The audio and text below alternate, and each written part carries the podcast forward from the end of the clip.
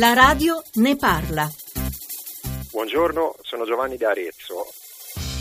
L'anno scorso a Pasqua abbiamo deciso di fare la domenica nei musei aperti. Abbiamo guardato sul sito e il museo risultava aperto. Siamo andati e abbiamo trovato chiuso, tutto sbarrato. Abbiamo riprovato più tardi lo stesso. A fine serata, quando abbiamo guardato il centro della città, siamo tornati e c'era un cartello. Il museo era aperto solo la mattina. Mi sembra un caso di inefficienza. Grazie, arrivederci.